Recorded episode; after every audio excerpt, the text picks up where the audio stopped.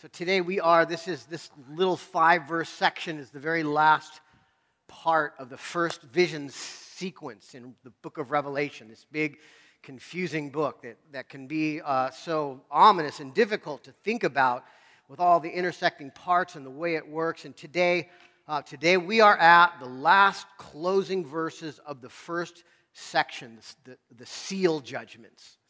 This is the last part of the seventh seal before we move into the next section of the book. And so, uh, in it, we are going to see uh, a, a, dichotomy of silences, how we, in our experience, are, are tempted to more and more become silent uh, out of fear, how the world uh, is more and more tempted to believe that God doesn't exist because of his silence but the reality behind all that, that God is present and there will come a day. There will come a day. And that's what we're going to read about today. So, would you please stand if you're able, out of respect for the reading of God's word, uh, one last time? Revelation uh, chapter 8, verses 1 through 5. This is God's inerrant word. And when the Lamb opened the seventh seal, there was silence in heaven for about half an hour. And then I saw seven angels who stand before God, and seven trumpets were given to them. And another angel came and stood at the altar with a golden censer, and he was given much incense to offer with the prayers of all the saints on the golden altar before the throne. And the smoke of the incense, with the prayers of the saints, rose before God from the hand of the angel. And then the angel took the censer, filled it with fire from the altar, and threw it on the earth. And there were peals of thunder and rumblings and flashes of lightning and an earthquake. This is the word of the Lord. Please be seated.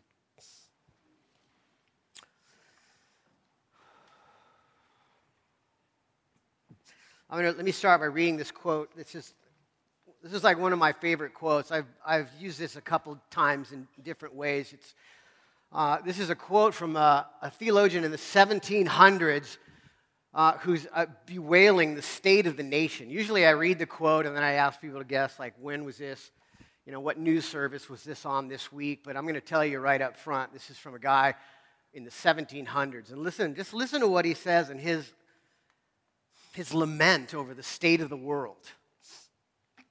Uh, here, this is what he says. First, he says briefly, he's taking a view of the state of our nation with respect to our, the deterioration and the prevailing sin and wickedness in it.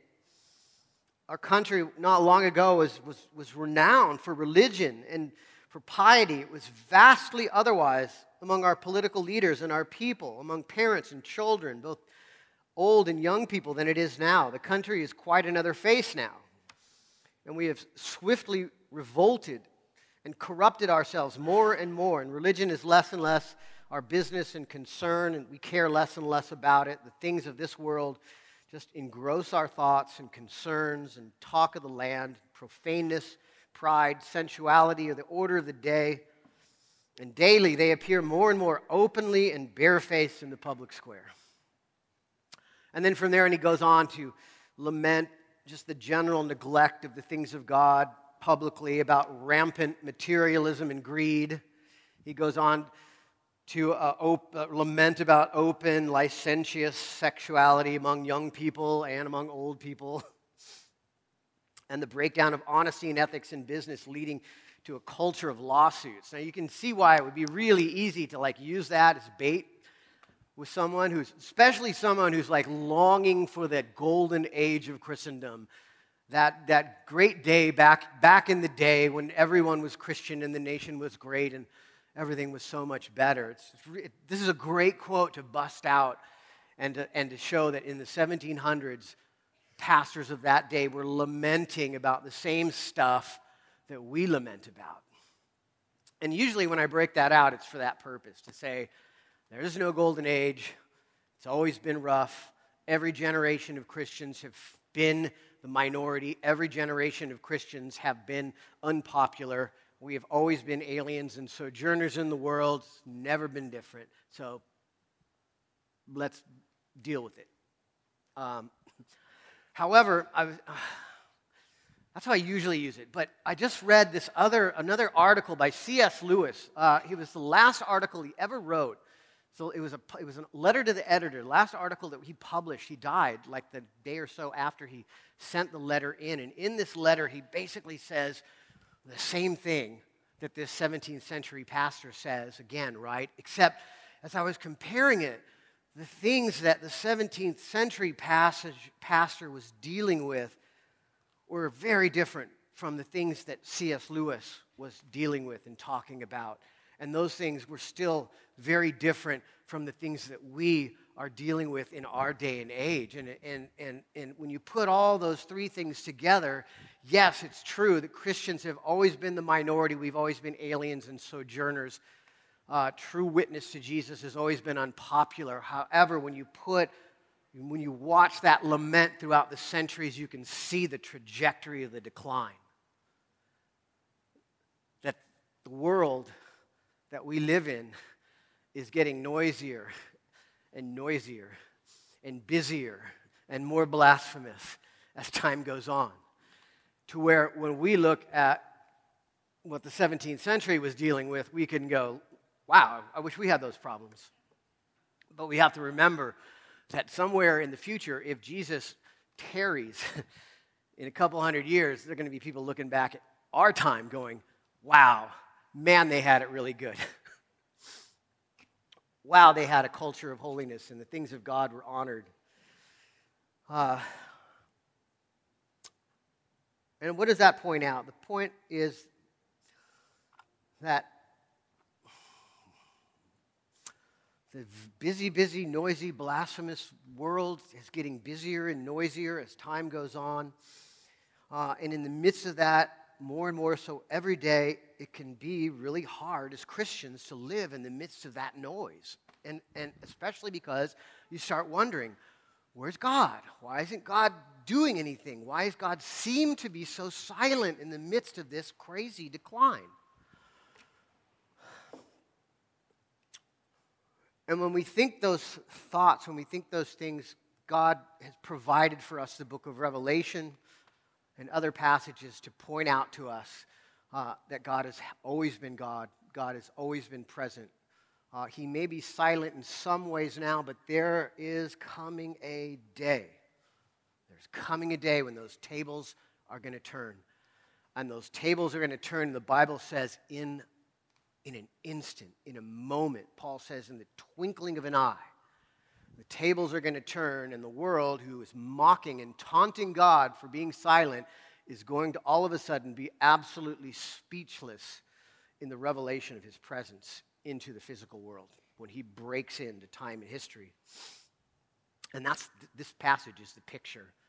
It's the beginning. Uh, it's a teaser, really, and I'll explain more about what that means as we go along. But it, is a teaser, it's a vision of the very beginning of that reality when all the world stands silent before God. And so, the big, really, the big picture, uh, the big idea of this, of this passage is that the busy, noisy, blasphemous world will be speechless when the prayers of the saints are answered by God in judgment. So, let's look at that one part at a time. The busy, noisy, blasphemous world will be speechless. Uh, I used to, uh, it's hard to believe because I'm 5'8 and I'm 170 pounds, but I used to work as a, as a bouncer, security in clubs.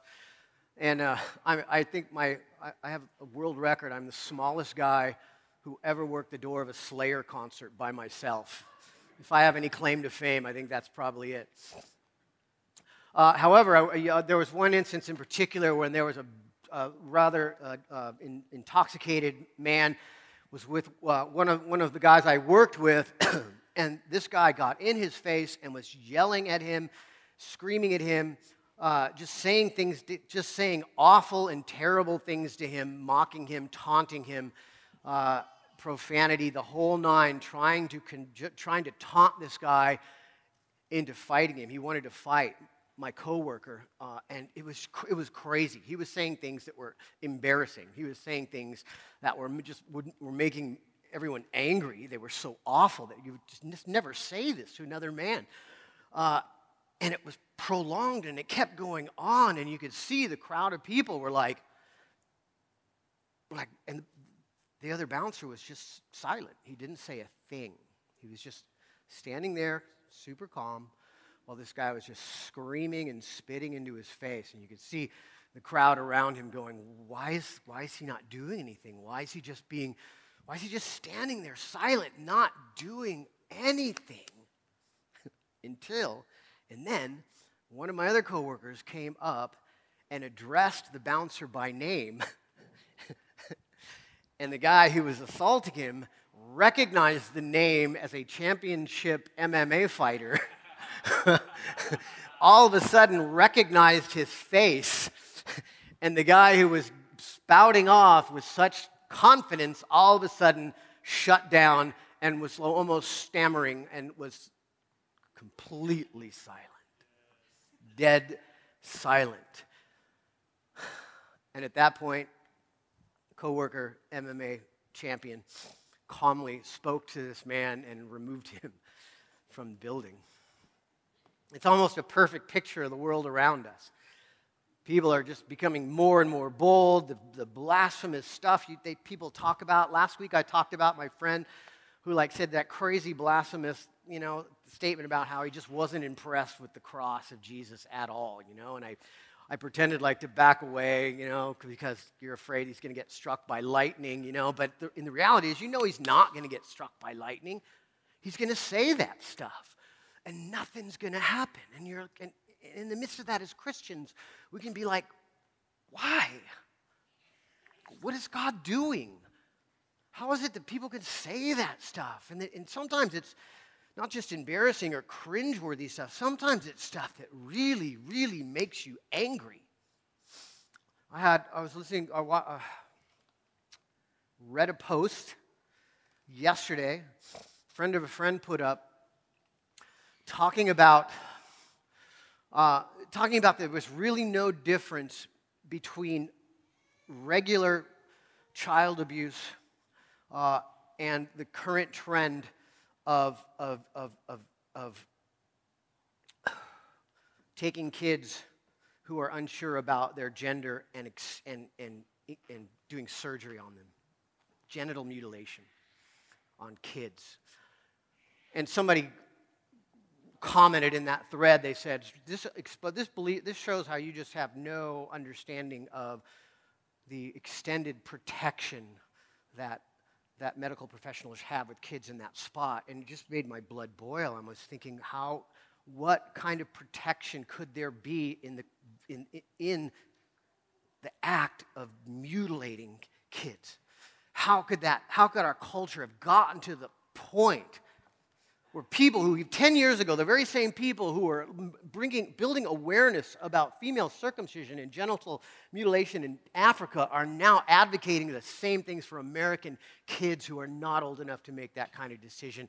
And it just makes your blood boil. How can the culture have gotten that bad? How can people, regular people, be endorsing that and encouraging it and advocating for that and putting those kids in that position. Where is God? Why is he silent in the midst of that? How could things have just gotten so crazy bad? And how can it be that Christians are demonized in culture for standing up against stuff like that?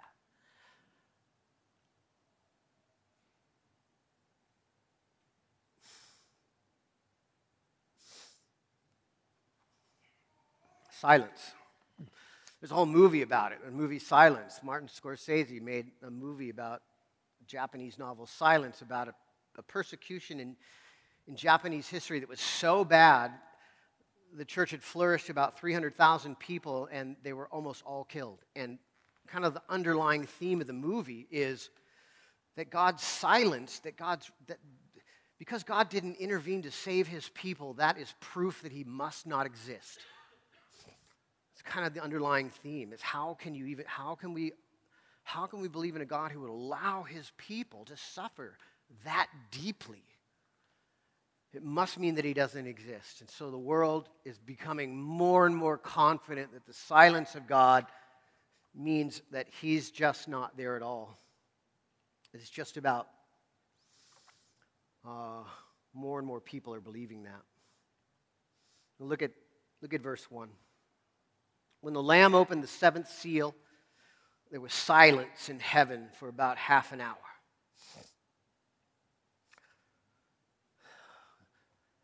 In the book of Revelation, hour is always, the times are, are you know, uh, times are used symbolically as well. So, hour, the hour, is usually means coming on suddenly, a moment in time, not usually, doesn't mean a whole hour. So, to say for about a half an hour is to emphasize the suddenness in which this occurs. And the silence uh, throughout the Old Testament is characterized with the coming of God's judgment. In the coming of God's judgment, or when God's majesty or God's holiness is recognized by the people, it causes everyone to not to scream, not to wail, but to be completely speechless. And so, this is a picture of, of the measured wrath of the first four seals that God is pouring out upon the earth to bring repentance, that time has now come to an end. The four horsemen are, are this is not the four horsemen. This is the four horsemen were measured wrath. God orchestrating evil and put, but keeping a lid on it uh, for the purpose of bringing people into, re, into repentance. But that time is now over, and it is a point in time where this is different.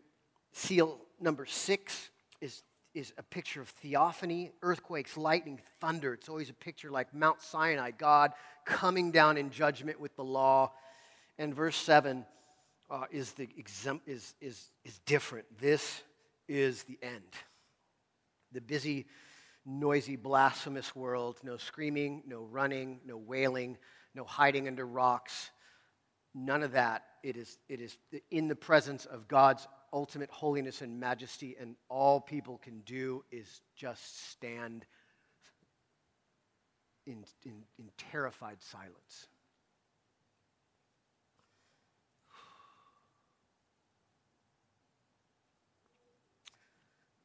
Um, that's what that is.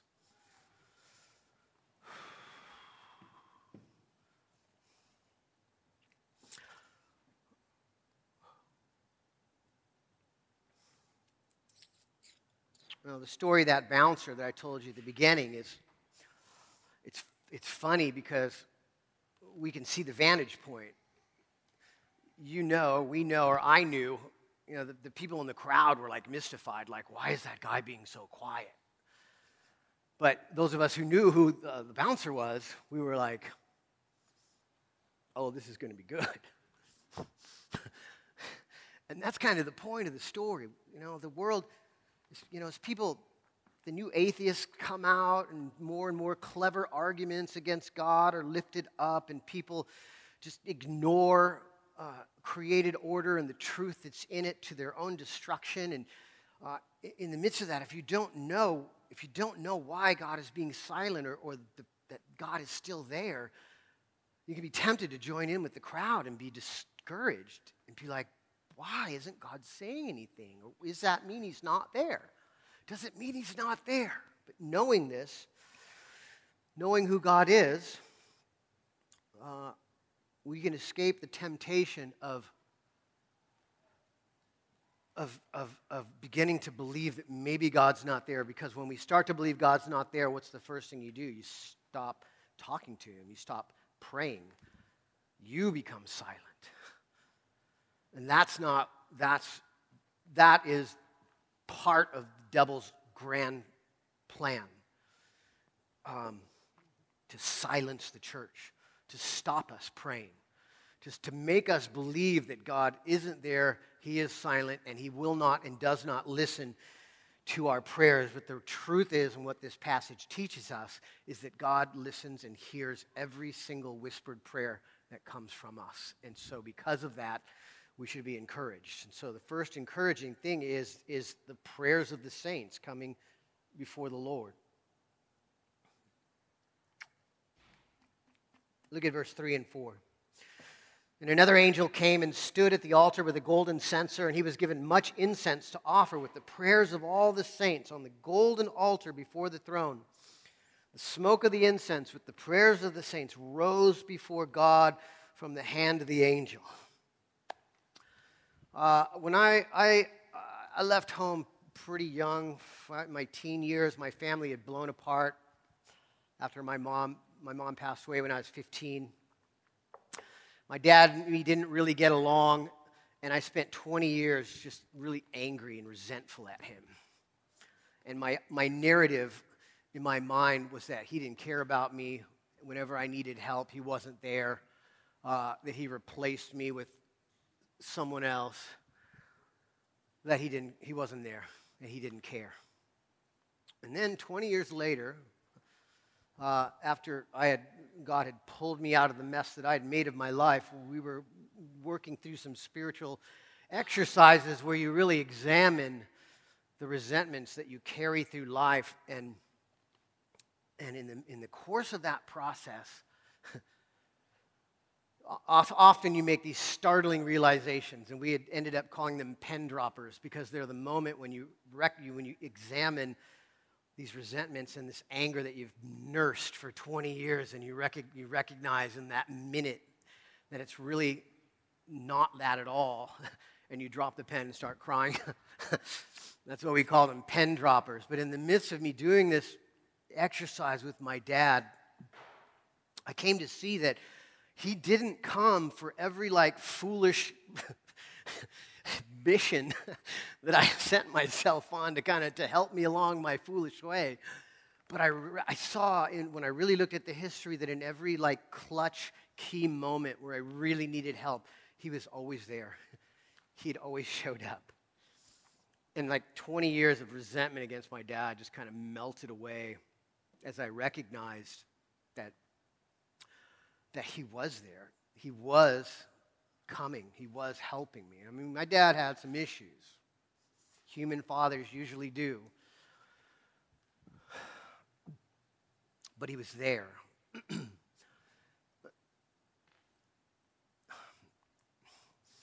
in, in our relationship with God can be the same way. In fact, our, our our relationship with our human fathers oftentimes colors how we see God. We look at God through the filters of our human fathers. And, and, uh, and in the midst of that, uh, one of life's biggest struggles, we tend to treat God the same way and become resentful and angry at Him because He's not showing up at the times and places that we want Him to in the way that we want. Uh, and it seems in the midst of that that we can tell ourselves that God doesn't answer prayer he has abandoned us. He is silent. And what does that, what does that mean? This, this picture, listen to this. Let me read this again. That he was given much incense to offer with the prayers of the saints. And the smoke of the incense with the prayers of the saints rose before God from the hand of the angel. This is a, a, a picture of the angels being inside the Holy of Holies, the most, the, the, the most sacred place of the temple architecture, but in the, in the heavenly temple, before God, before his throne. and the picture is of that room is literally just full. It is so full of the prayers of the saints that you can't see through the incense and the smoke. God is literally immersed in all of our prayers, breathing them in day and night as they come up before them. but if that's, you know, if that's true, why, so why do we still feel like that? Why do I still get resentful and angry at God for not answering my prayers? If, that, if that's true, that's what the Bible says is true. Well, there's usual suspects, right? I tend to pray. Uh, I tend to pray for things um, that are going to, uh, you know, weaken me spiritually, distance me from God, and generally endanger me. Those are, you know, some of my best prayers. and He doesn't answer those. But, um, you know, as opposed to the clutch situation, the prayers that will strengthen me spiritually, that will draw me closer to God, uh, that will generally profit me. If I'm honest and look at that, I can see that God does answer those prayers and continually answers those prayers. But there's another consideration in this context, and that is, and that is this. The big idea of the whole book of Revelation is it's giving us, through visions, the principles, the patterns, and the reality of life in the midst of a spiritual war. Uh, and if we get that, if we, the more prosperous we are as people, the more distance that feels to us, and the, and the, and the, more, the more different our prayers become from the prayers of the saints that we see in the book. Um, during World War II, the British, during the Battle of Britain, when it looked like it was absolutely just inevitable that the Germans were going to cross the channel and overrun Britain, they, this one major in the, uh, in the army, he started this practice of um, all, all, all people in Britain would pray for one minute at 9 p.m. every night. They called it the silent minute. And in that minute, what did they pray for? They were fervently praying for deliverance from the enemy and the evil age. In that reality, with that pressing uh, threat, their prayers were mostly consumed with Deliver us from this evil. Deliver us from this evil age. Deliver us from this enemy that's crushing in and oppressing us. They were praying for provision, I'm sure, praying for the necessities of life as well, but they weren't praying as if they were on vacation in a Caribbean uh, vacation spot. They were praying as if they were in a city that was being threatened and overridden by an evil enemy. Uh, their intense, fervent, and sustained prayer was for deliverance from evil, not for a comfortable existence within the evil. Big difference. And that's what the Lord's Prayer teaches us to pray. God, Jesus, taught us how to pray. And when you look at it, right, the first half is what? Thy kingdom come, thy will be done on earth as it is in heaven. It's calling for deliverance, calling for the forces of heaven to come and invade time and space to save us and deliver us from this evil age. And then the second part is provision, asking for provision in the midst of this wartime, spiritual wartime environment that we're in. And it,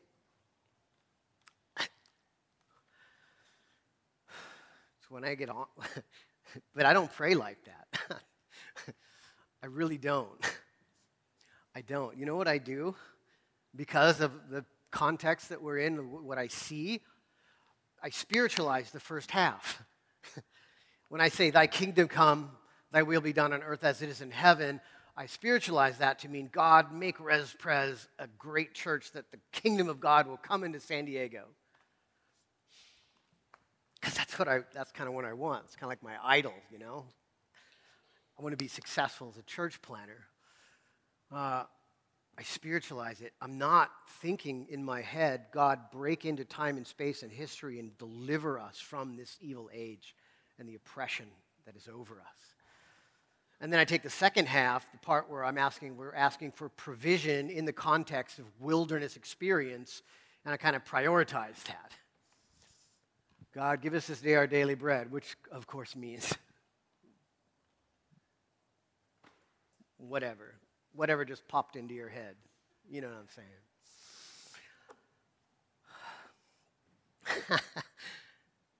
I, t- I tend to spiritualize it in my prayers unbalanced. It's not that we shouldn't be praying for necessities and even praying that God would allow us to be comfortable in this age. That's, those are good prayers. But the first priority is that we be praying earnestly and intensely for deliverance from the enemy that is overrunning and oppressing us. That this scene that we see happening in this passage would, would, come, would come to fruition, would happen in history. You know what the the bigger part of this cloud of prayer immersing the throne of heaven is that God hears and is about to answer?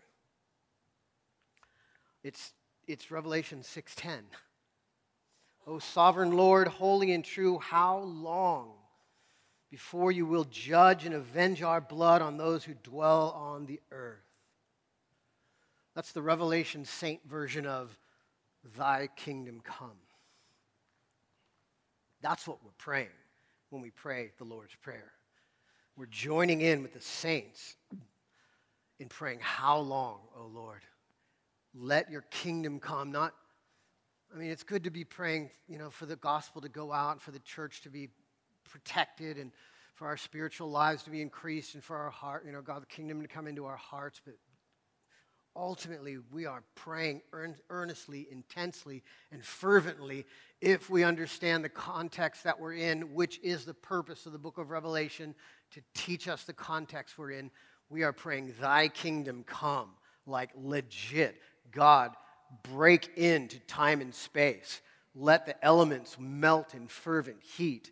Let the sky roll up like a scroll. Let the whole earth stop in panicked silence. Let your judgment come upon the earth and bring us into the new world. That's, that's what the prayer is.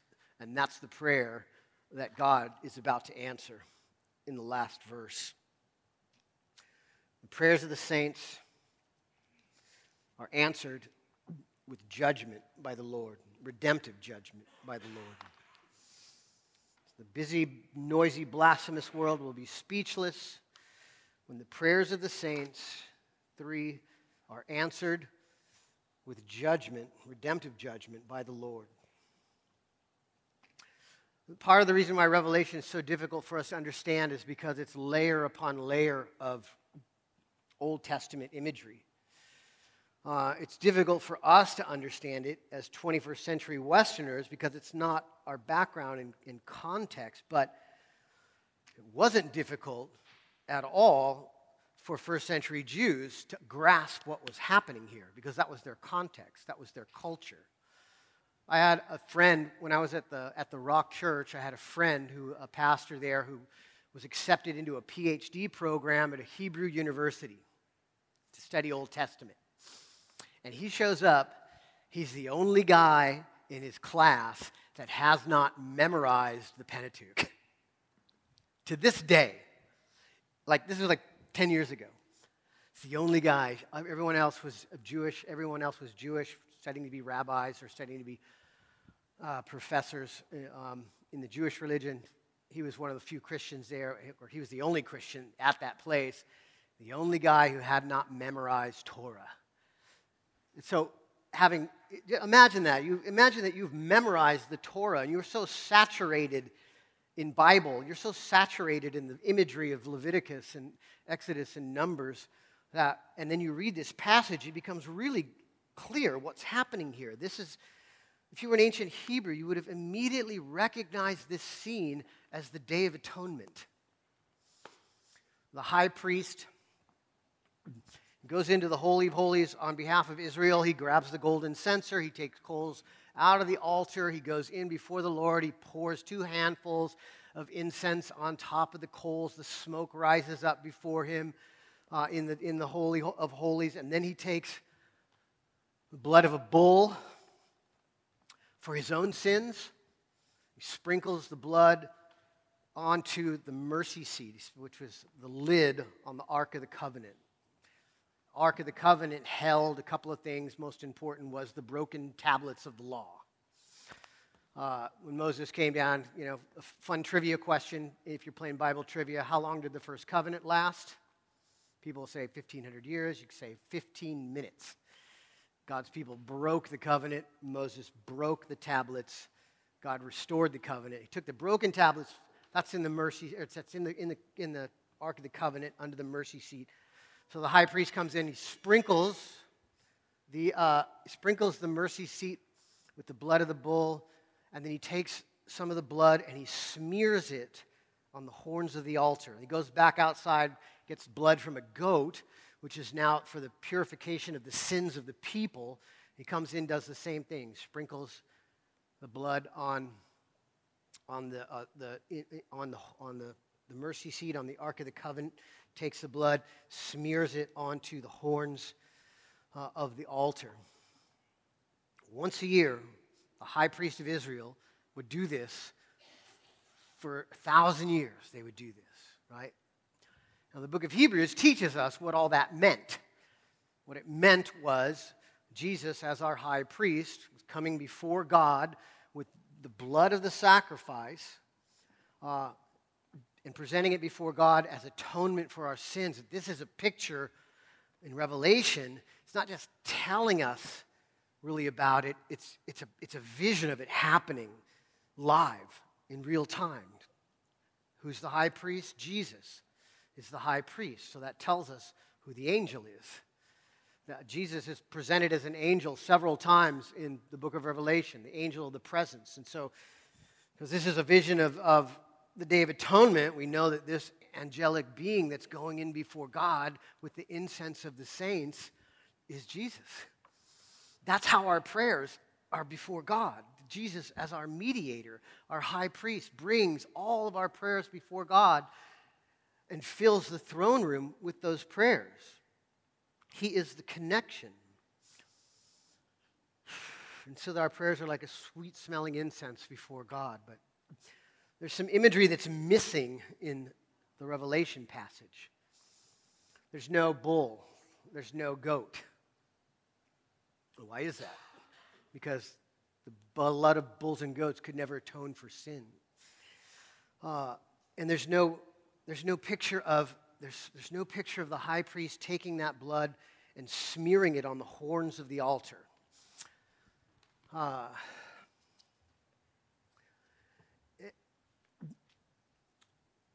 and that picture of the horns of the altar is, can be confusing. A lot of commentators are confused about it. There's a lot of discussion. Why, why did the high priest smear the horns of the altar with, with the blood? Uh, and the reason is,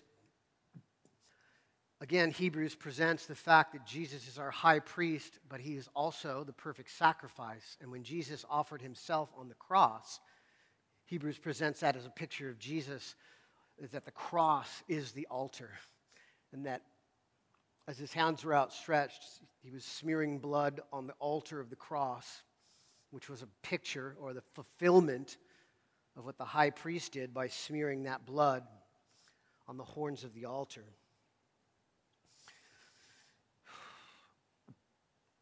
And so, this at the end here is a picture of Jesus in the heavenly realms, in the real tabernacle before God in reality, going in with our prayers, making them known before God, and taking the blood of his sacrifices and smearing them on the horns of the altar, what, what he actually did on the cross.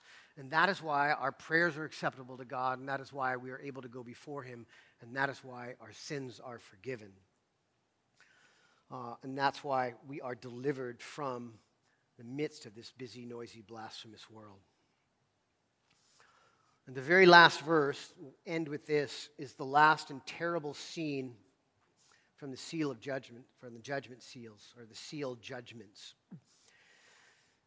In verse 5, it says this Then the angel took the censer and filled it with fire from the altar and threw it on the earth. And there were peals of thunder, flashes, rumblings, flashes of lightning, and an earthquake. It's theophany again, God's presence coming into the world, the earth beginning to dissolve and melt away in the presence of God. This is the ultimate extinction level event where the old world is uncreated and the new world is recreated uh, for us. And it's really a picture of the final judgment. And the book of Revelation could have ended right there with that, except as we see, we read it, it kind of stops right there. And the reason is there's a connection. In the midst of this last section, we see on stage left in the background, we see seven angels line up. And those seven angels are given trumpets, which signify the next series of judgments. And so the book is connected. And like all great movies that, that switch between scenes or, or show scenes from different angles or different camera angles, the, John, the author through the Holy Spirit, shows us the angels of the trumpet judgments lining up, which are going to show us another scene, another, another version of the story. And as the angels line up, getting ready to tell, tell that tale, God is breaking in the coals from the altar are thrown upon the earth, and as the dissolution begins, the scene goes to black in preparation for the next chapter, which we will get to next time we're in book of Revelation. The trumpet judgments. Amen. Okay, let's pray.